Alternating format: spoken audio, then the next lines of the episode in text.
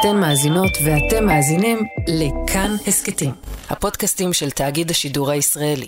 Good morning, Vietnam! Hey, this is not a test, this is rock and roll! זוהי אחת הקריאות המפורסמות ביותר בעולם הקולנוע ובתרבות הפופולרית בכלל.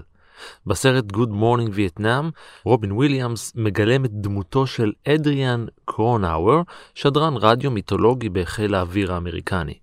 בעוד שהוא הופך לכוכב בקרב החיילים המאזינים בסייגון במהלך מלחמת וייטנאם, הממונים עליו זועמים בשל מה שהם מגדירים התנהגות לא נאותה.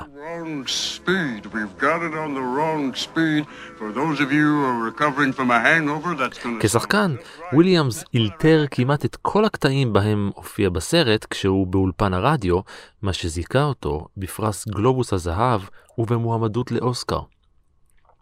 עכשיו דמיינו את הסיפור הזה במציאות, כמקרה שקרה, לא סתם סרט, מצוין ככל שיהיה. ועכשיו דמיינו את הסיפור האמיתי הזה במדינת אויב, בזמן מלחמה, כשאתם לא אזרחי המדינה ואין לכם צבא אליו אתם משדרים. ומה שאתם צריכים לשדר זו תעמולה המכוונת נגד הצד שלכם במלחמה. סיטואציה לא פשוטה בכלל, במיוחד כשהיא קורית לאישה אחת ביפן בשנות ה-40.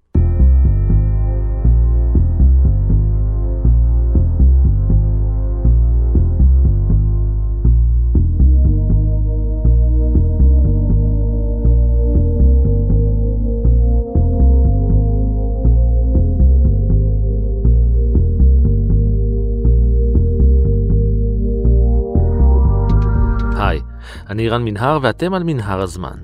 מדי פרק אנחנו מספרים לכם על מקרה שקרה בעבר מזווית שכנראה עוד לא הכרתם. הפעם אנחנו עומדים לפגוש אישה אחת אמיצה שנקלעה לחיים שלא ביקשה.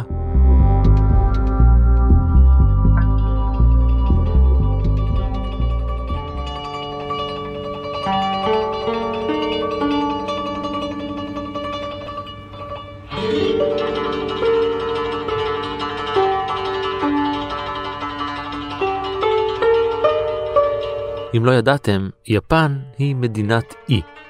יותר נכון, מדינת איים. יפן מורכבת מארבעה איי ענק. הוקיידו, הונשו, שיקוקו וקיושו. ארבעת האיים הללו מכונים בפי היפנים איי הבית. ויש לזה כמה סיבות. אחת, כי יש עוד המון איים ביפן שהם מרוכזים בשתי קבוצות, והשנייה היא כי המקומיים נפוצו מיפן לכל חלקי העולם. נכון, בעיקר מערבה לאסיה, אבל גם מזרחה, אל מעבר לאוקיינוס השקט ואל חופיה הצפוניים והדרומיים של אמריקה. ויש להם ביפנית מילה מיוחדת לתאר את אלה שנולדו על האיים והגיעו לאחת משתי האמריקות, איסי, דור ראשון. לבני הדור השני הם קוראים ניסי, ולנכדים שלהם סנסי, דור שלישי. ראשוני היפנים שאנחנו יודעים שיצאו מיפן עשו זאת בשנת 1885. אז קבוצת פועלים פשוטים עזבה את העיר טוקיו ועלתה על אוניית קיטור שהפליגה לכיוון הוואי. הימים היו ימים קשים מאוד לפועלים היפנים, ובהוואי היו זקוקים נואשות לידיים עובדות למטעי הסוכר.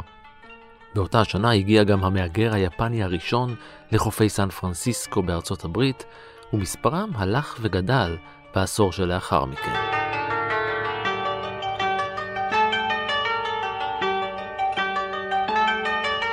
הגירת היפנים לארה"ב בסוף המאה ה-19 מתחילה בעצם עם פתיחתה לעולם של יפן ב-1854. זהו פרופסור רותם קובנר, היסטוריון שמתמחה ביפן המודרנית מאוניברסיטת חיפה. באותה שנה מגיעה שייטת אמריקאית לחופי יפן וכופה על יפן להיפתח. עד אז האוכלוסייה הייתה יציבה לאורך כ-150 שנה, סביב ה-30 מיליון איש. עם הפתיחה של יפן, יפן עומדת בפני uh, חשש להיכבש, בסופו דבר 14 שנים לאחר מכן מתרחשת מהפכה ביפן. מתחיל תהליך מודרניזציה, תיעוש והתחלה של התפשטות נוספת ותוך זמן קצר סיפוח של אי, ואפילו התחלה של הגעה של יפנים לייבשת אסיה. בד בבד מתחיל גידול מהיר של האוכלוסייה. כך יפנים גם מתחילים להגר, כשיש מדינות שקולטות הגירה, וביפן היה מאוד צפוף. ב-1882 חתם נשיא ארצות הברית על צו האוסר על הגירת סינים לארצות הברית. אלה החלו להגיע לארצות הברית במהלך שנות הבהלה לזהב, כפועלים זולים, אבל החריצות שלהם והתחרות על מקומות עבודה והורדת השכר שהם יצרו גרמו לאיבה בקרב תושבים לבנים. בעקבות הצו, לא רק שהאוכלוסייה הסינית בארצות הברית החלה לרדת, אלא שהייתה בארצות הברית נכונות, לפחות זמנית, שיפנים יחליפו את הסינים. היפנים עצמם הגיעו מאזורים עניים, בעיקר כפועלים חקלאיים, ועד מהרה הם גם התבססו כגננים מוצלחים. אבל גם כלפיהם נוצרה איבה, בעיקר בקליפורניה היכן שהם התרכזו. חלקה הייתה כלכלית וחלקה פוליטית. זו התחזקה בעקבות הניצחון היפני במלחמת רוסיה-יפן. וכך, שנתיים לאחר מכן, נחתם בין ארצות הברית ליפן מה שנקרא ההסכם הג'נטלמני. הסכם מאוד מוזר. יפן לא תשלח מהגרים לארצות הברית, ארצות הברית לא תאסור עליהם להיכנס. מאוד ג'נטלמני.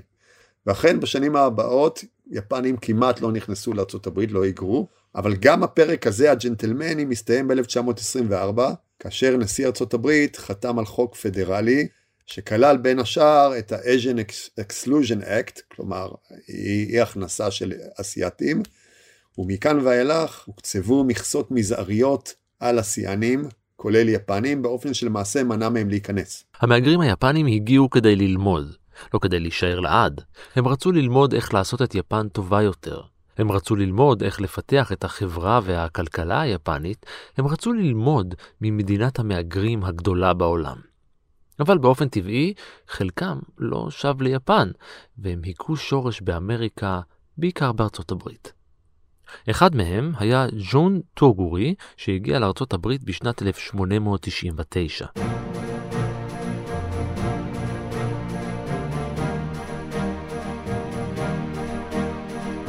כחלק מהגשמת החלום האמריקני, הוא פתח וניהל חנות למוצרים מיובאים בלוס אנג'לס, קליפורניה. בשנת 1913 הגיע לעיר גם פומי, גם היא מיפן, והשניים התאהבו והתחתנו.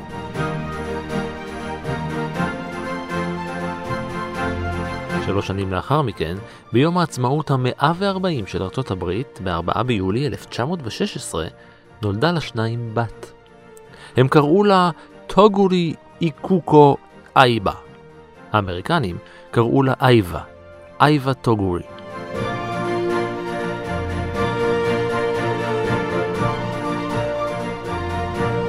כמו מרבית המהגרים, ובמיוחד הניסי, בני הדור השני, למרות שהייתה לכודה בין שתי תרבויות שונות, אייבה רצתה להיות כמו כל האמריקנים.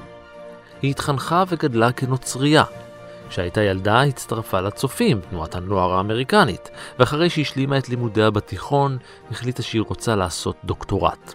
היא נכנסה ללימודים באוניברסיטה של קליפורניה, וסיימה בשנת 1941 עם תואר בזואולוגיה כשהיא בת 25. אחרי מלחמת העולם השנייה, הדימוי של היפנים האמריקאים השתנה, והם הפכו למה שקוראים באמריקאית מודל מיינוריטי, כלומר מיעוט למופת.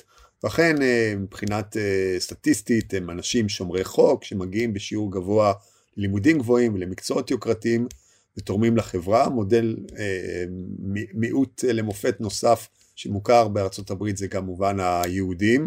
ולא פעם אה, מציבים אותם אל מול קבוצות שאינן מיעוט למופת. מבחינת המספרים, סך הכל מדובר בלא מיעוט גדול, פחות ממיליון איש. ולכן אה, נכון שאפשר למצוא אותם בצבא, בפוליטיקה ובאקדמיה, אבל לא בשיעורים אה, יוצאי דופן. אייבה טוגורי עשתה תוכניות לעתיד שלה בעולם הזואולוגיה. אלא שלעתיד עצמו היו תוכניות משלו עבור אייבה. דודה שלה חלתה, והדודה חיה ביפן. כמתנה לסיום הלימודים, המשפחה שלחה את אייבה ליפן כדי לבקר את דודתה החולה. ב-5 ביולי 1941 הפליגה טוגורי ליפן כשהיא נושאת תעודת זהות אמריקנית וללא דרכון.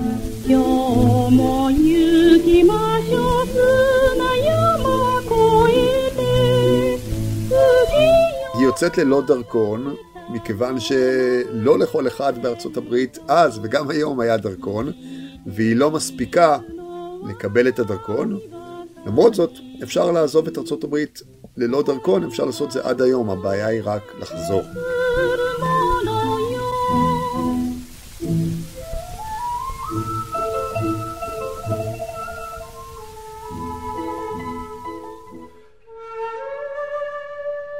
השהות ביפן עברה על טוגורי לא משהו. היא לא אהבה את האוכל והרגישה מאוד זרה. בכל זאת, אמריקנית. אחרי חודש היא פנתה לסגן הקונסול האמריקני ביפן וביקשה להנפיק דרכון כי היא ממש ממש רוצה לשוב הביתה ללוס אנג'לס.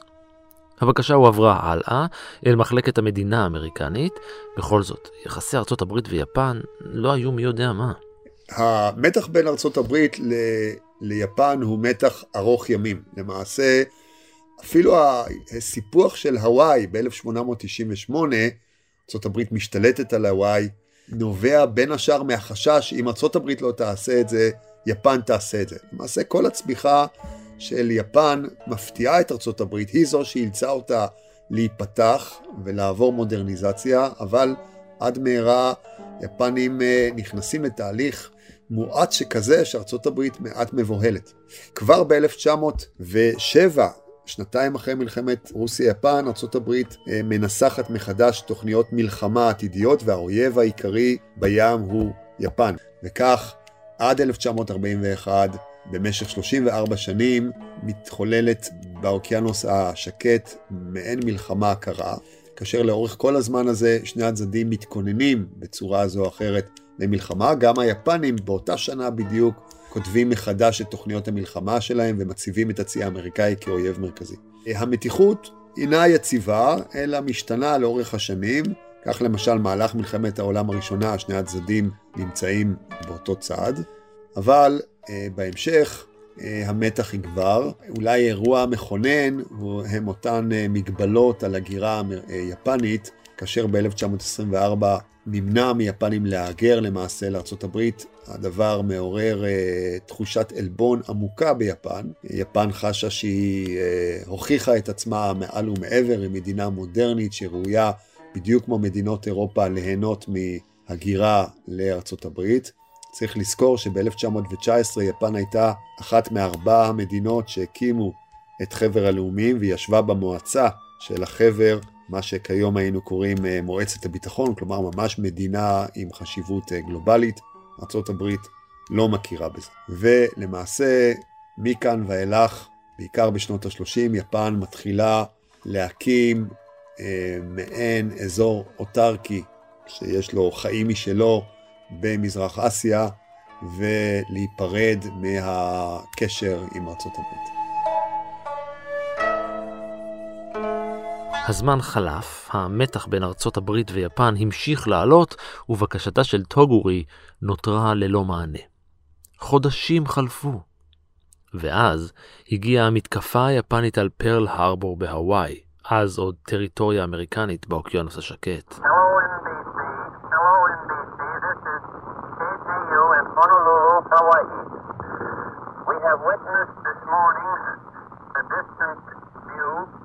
On December 7, 1941, Japan, like its infamous Axis partners, struck first and declared war afterwards.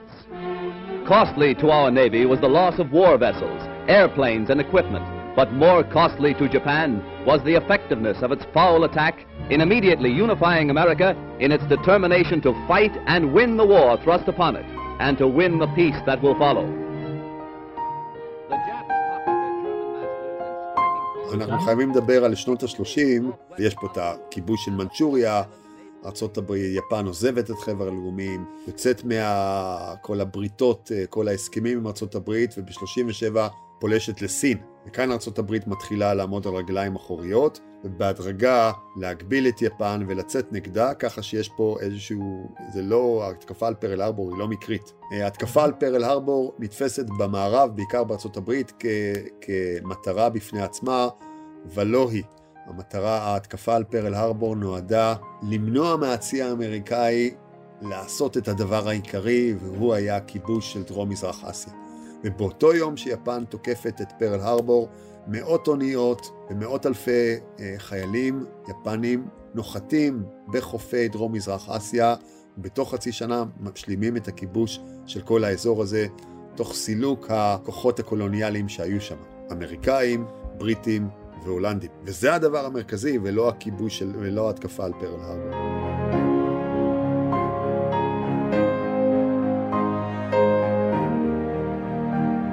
בקשתה של טוגורי לקבלת דרכון אמריקני נדחתה. הספינה האחרונה יצאה לאמריקה בלעדיה, והיא נותרה, שוב, תקועה בין שתי תרבויות. לא רק שהאמריקנים סירבו לקבל אותה, היפנים היו חשדנים לא פחות. עם תחילת מעורבות ארצות הברית במערכה באוקיינוס השקט, המשטרה החשאית היפנית הגיעה אל הבית בו חיה, הבית של דודה שלה. הם דרשו כי תוותר מרצונה על אזרחותה האמריקנית ותישבע אמונים לקיסר הירוהיטו. טוגורי סירבה, ולסירוב הזה היה מחיר. לא רק שהיא הייתה זרה במדינה בה נולדה, עכשיו היא הייתה זרה גם במדינת המוצא שלה, מדינה שהיא לא רצתה להגיע אליה מלכתחילה.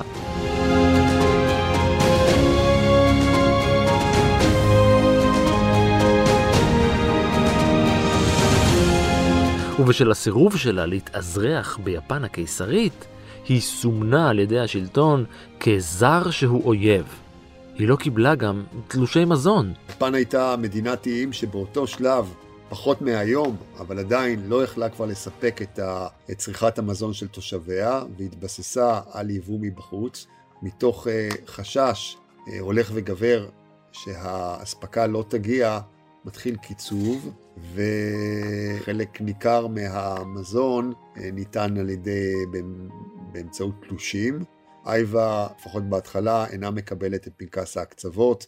בשנה האחרונה למלחמה, אספקת המזון ביפן הייתה כל כך מצומצמת, עד כך שהגובה והמשקל הממוצע של ילדים באותה עת, ויש לנו נתונים אה, רישומים סטטיסטיים לגבי זה, ירד לעומת ילדים כמה שנים קודם לכן. כדי לא לסכן אותה, טוגורי עזבה את בית דודתה ועברה לבית מלון. כדי להתפרנס, היא מצאה לעצמה עבודה בעיתון לדוברי אנגלית. היא האזינה לשידורי חדשות של רדיו בגלים קצרים והקלידה אותם. מעבר לכך, הקשר היחיד שהיה לה עם העולם החיצון היה באמצעות חליפת מכתבים עם ההורים שלה בבית. ובינתיים, בבית, בארצות הברית, החיים של המהגרים היפנים הפכו לגיהנום.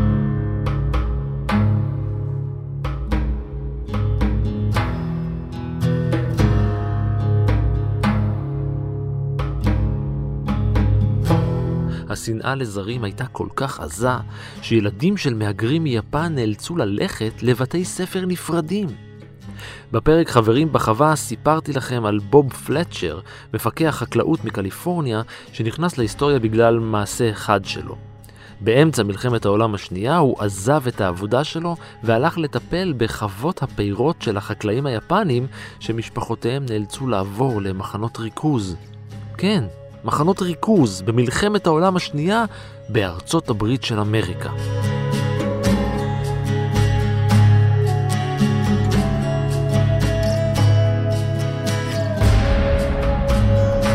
לאחר ההתאבדות היפנית בדצמבר 41 בפרל הרבור, הממשל האמריקני לא נשאר אדיש.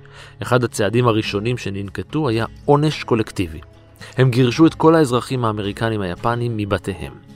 ארצות הברית הקימה מחנות מעצר וריכזה בהם כמעט 120 אלף איש, שיישארו שם כל עוד נמשכת המלחמה. מרבית התושבים שפונו באזור סקרמנטו היו חקלאים, עד שהגיע הנשיא פרנקלין רוזוולט וחתם על צו 9066, צו נשיאותי מיוחד שהפך חלק נכבד מהאדמות שלהם לשטח צבאי.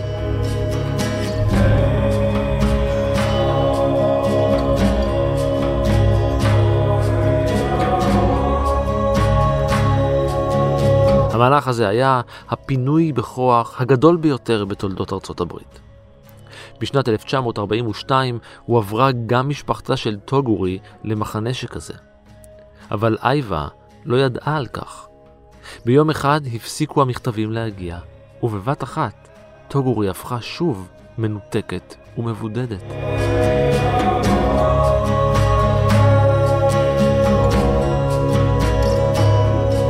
היא עברה מתפקידה כקלדנית בעיתון לקלדנית ברדיו טוקיו. שם היא סייעה בהקלדת תסריטים לתוכניות רדיו.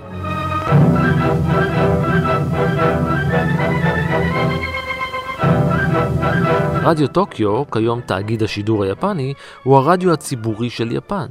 הוא החל את דרכו כרדיו ניסיוני שמיועד למאזינים יפנים בהוואי ובאמריקה. כן, אותם מהגרים שהפליגו מיפן. בנובמבר 41 הלאים הצבא הקיסרי את כל סוכניות הידיעות הציבוריות. כל דיווחי החדשות שיצאו מיפן ובתוך יפן היו בעצם הודעות והכרזות מטעם המטכ"ל של הקיסר בטוקיו. בנובמבר 43 נאלצו שבויי מלחמה של בעלות הברית לשדר תעמולה ברדיו טוקיו.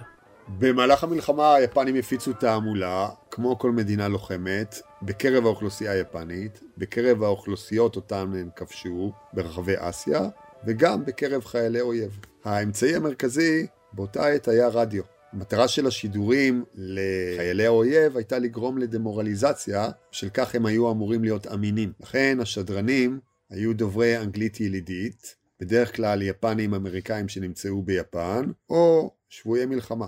הראשונה מעשר תוכניות התעמולה הללו הייתה שעת אפס, Zero Hour. זו הייתה תוכנית יומית בת שעה, שבה שבויי מלחמה הקריאו חדשות ושידרו מוזיקה, דשים והודעות משבויים למשפחות שלהם בבית וללוחמים המשרתים בשטח. הכל מוקלט מראש כמובן. כל השידורים לוו תמיד וטובלו בקריאות לכניעה של בעלות הברית ובכוונה לדמורליזציה של הכוחות האמריקנים. מי שהפיק את התוכנית תחת עינו הפקוחה של המטכ"ל הקיסרי היה השבוי צ'ארלס קוסנס, מייג'ור בצבא האוסטרלי שנפל בשבי היפני בסינגפור. עוד לפני המלחמה הוא היה פרשן חדשות פופולרי, ובמהלך חקירתו היפנים הבהירו לו שהוא עומד לעבוד עבורם, אחרת הוא יוצא להורג. הוא החל בעבודה עוד באותו ערב. באופן די מפתיע, אייבה טוגורי, הקלדנית, התבקשה להצטרף לצוות המנחים של שעת אפס. קולה האמריקני הנשי נועד להגיע לחיילים האמריקנים. Well?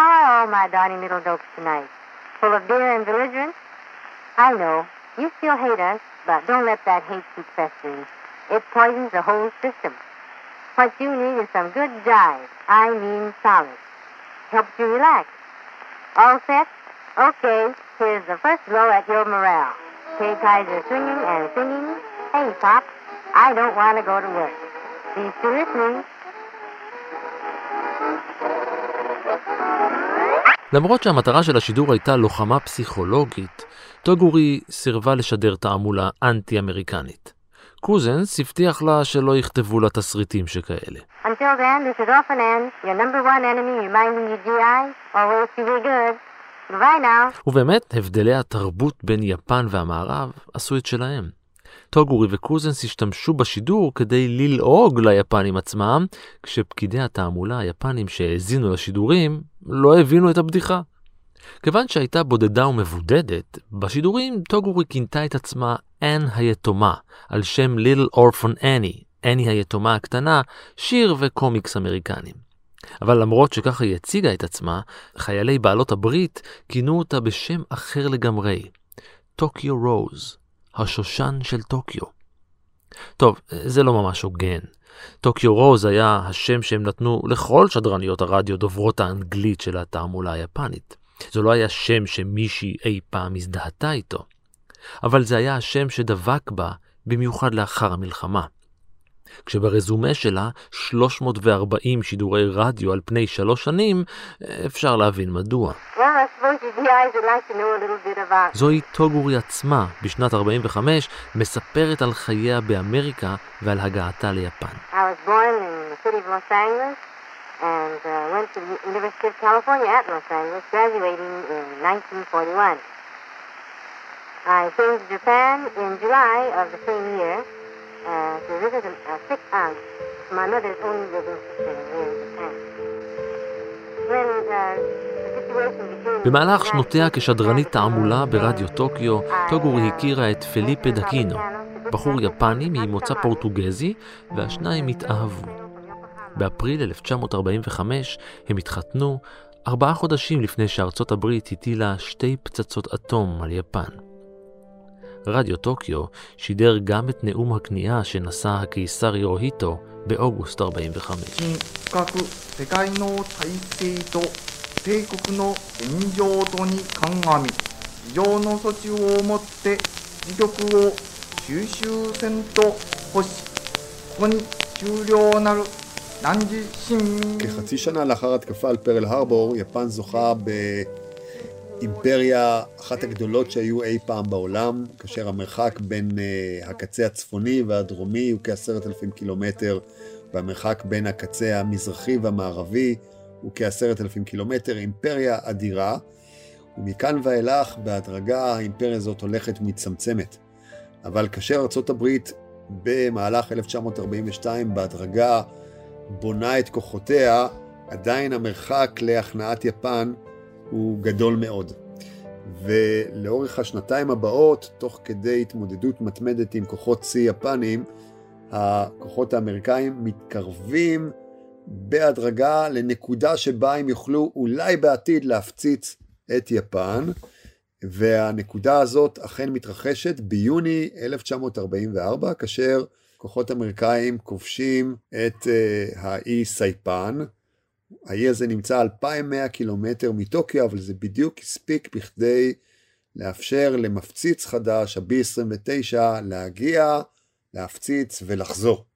וכך בחודשים הבאים האמריקאים ממהרים לבנות שדות תעופה בסייפן ובאיים קרובים, ומכאן ואילך, סביב אוקטובר, מפציצים אמריקאים יוצאים לעבר ערי יפן ובהדרגה הופכים אותם לאיי חורבות. למעשה, לקראת קיץ 1945, יפן כמעט נמצאת כבר על ברכיה, הרוסה וחסרת אנרג, כל uh, uh, משאבים ויכולת להילחם.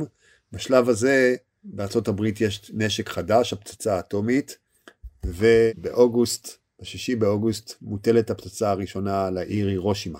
כאן יפן פונה במהירות לברית המועצות, שעד אז הייתה מדינה ניטרלית, בבקשה שתתווך, אולם הסובייטים, בראשותם סטלין, עונים בהכרזת מלחמה, ופולשים עם אה, למעלה ממיליון וחצי חיילים, שאותם הם העבירו מהזירה האירופית לתוך מנצ'וריה שהייתה בשליטתה של יפן. כאן יפן נמצאת תחת אה, למעשה תנועת מלקחיים, האמריקאים מדרום והסובייטים מכיוון אה, צפון מערב. בשלב הזה יש כבר נכונות להיכנע.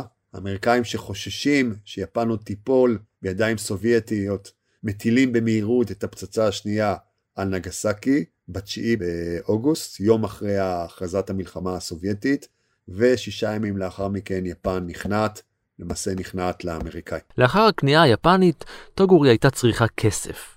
לא הייתה לה עבודה, והיא ניסתה לשוב הביתה לארצות הברית. שני עיתונאים אמריקנים הציעו לה הרבה מאוד כסף תמורת ראיון בלעדי בו היא תגולל את קורות חייה. בחמישה בספטמבר 1945, השניים יצאו מהראיון עם 17 עמודים על עבודתה ברדיו היפני הקיסרי. הכתבה שתתפרסם עליה תגדיר אותה כטוקיו רוז האחת והיחידה, וטוגורי מצאה את עצמה במעצר ביוקוהמה.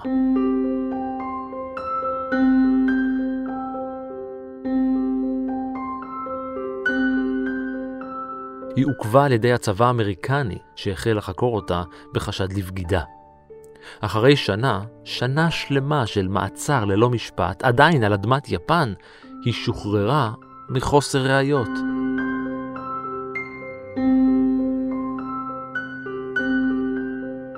השידורים שלה הוגדרו על ידי האמריקנים כבלתי מזיקים, אבל כשהיא ניסתה שוב לחזור לארצות הברית, התעוררה מהומה רבתית.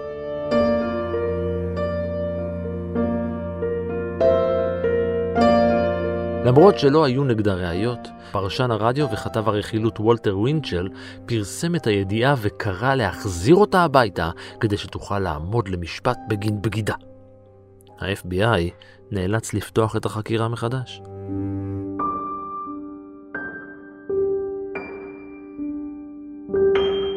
ב-25 בספטמבר 1948 היא הושבה לארצות הברית כעצירה, שם הואשמה בבגידה.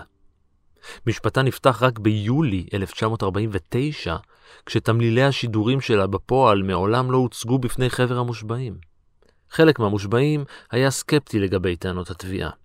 לא הרבה אחרי שהוגש כתב האישום נגדה, הודה אחד מעדי התביעה כי הוא מסר עדות שקר.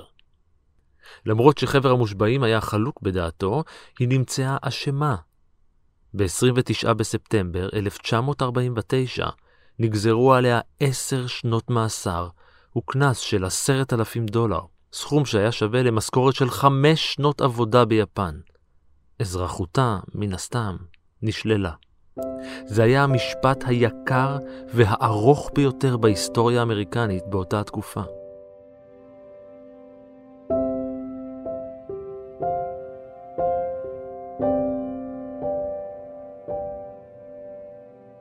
בשנות ה-40 המאוחרות ארה"ב סוגרת חשבונות, הממשל האמריקאי, בייחוד ב- ביפן עצמה, עם הרבה מאוד יפנים, כלומר אלפי יפנים נאסרים, מאות אלפים אה, מפוטרים מעבודתם, ואפשר לראות את הסיפור שלה לפחות באותה עת כאיזושהי סגירת אה, חשבונות עם כל מי שהשתתף במערכה כנגד, אה, כנגד הברית.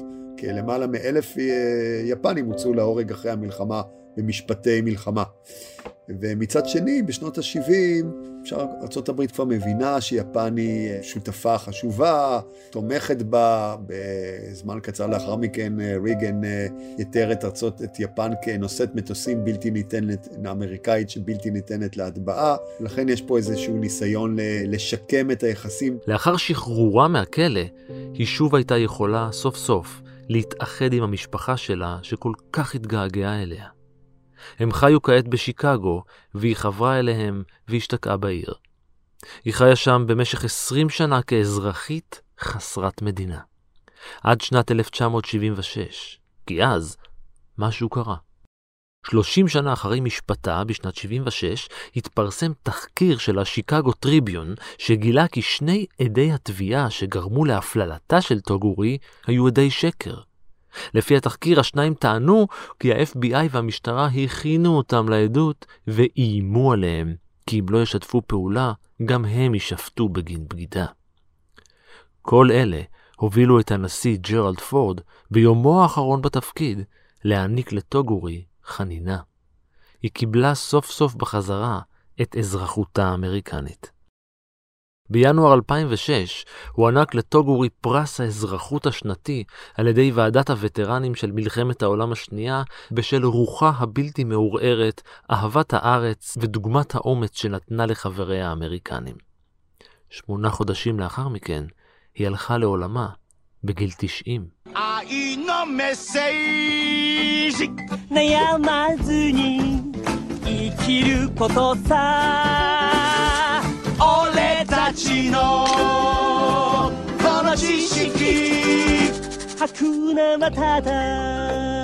ועד כאן מנהר הזמן להפעם. תודה לרותם קובנר, תודה גם לשושן אור מנהר שהיה על ההפקה, ולנועה בן הגיא שלא הייתה שבויה אבל הייתה על העריכה.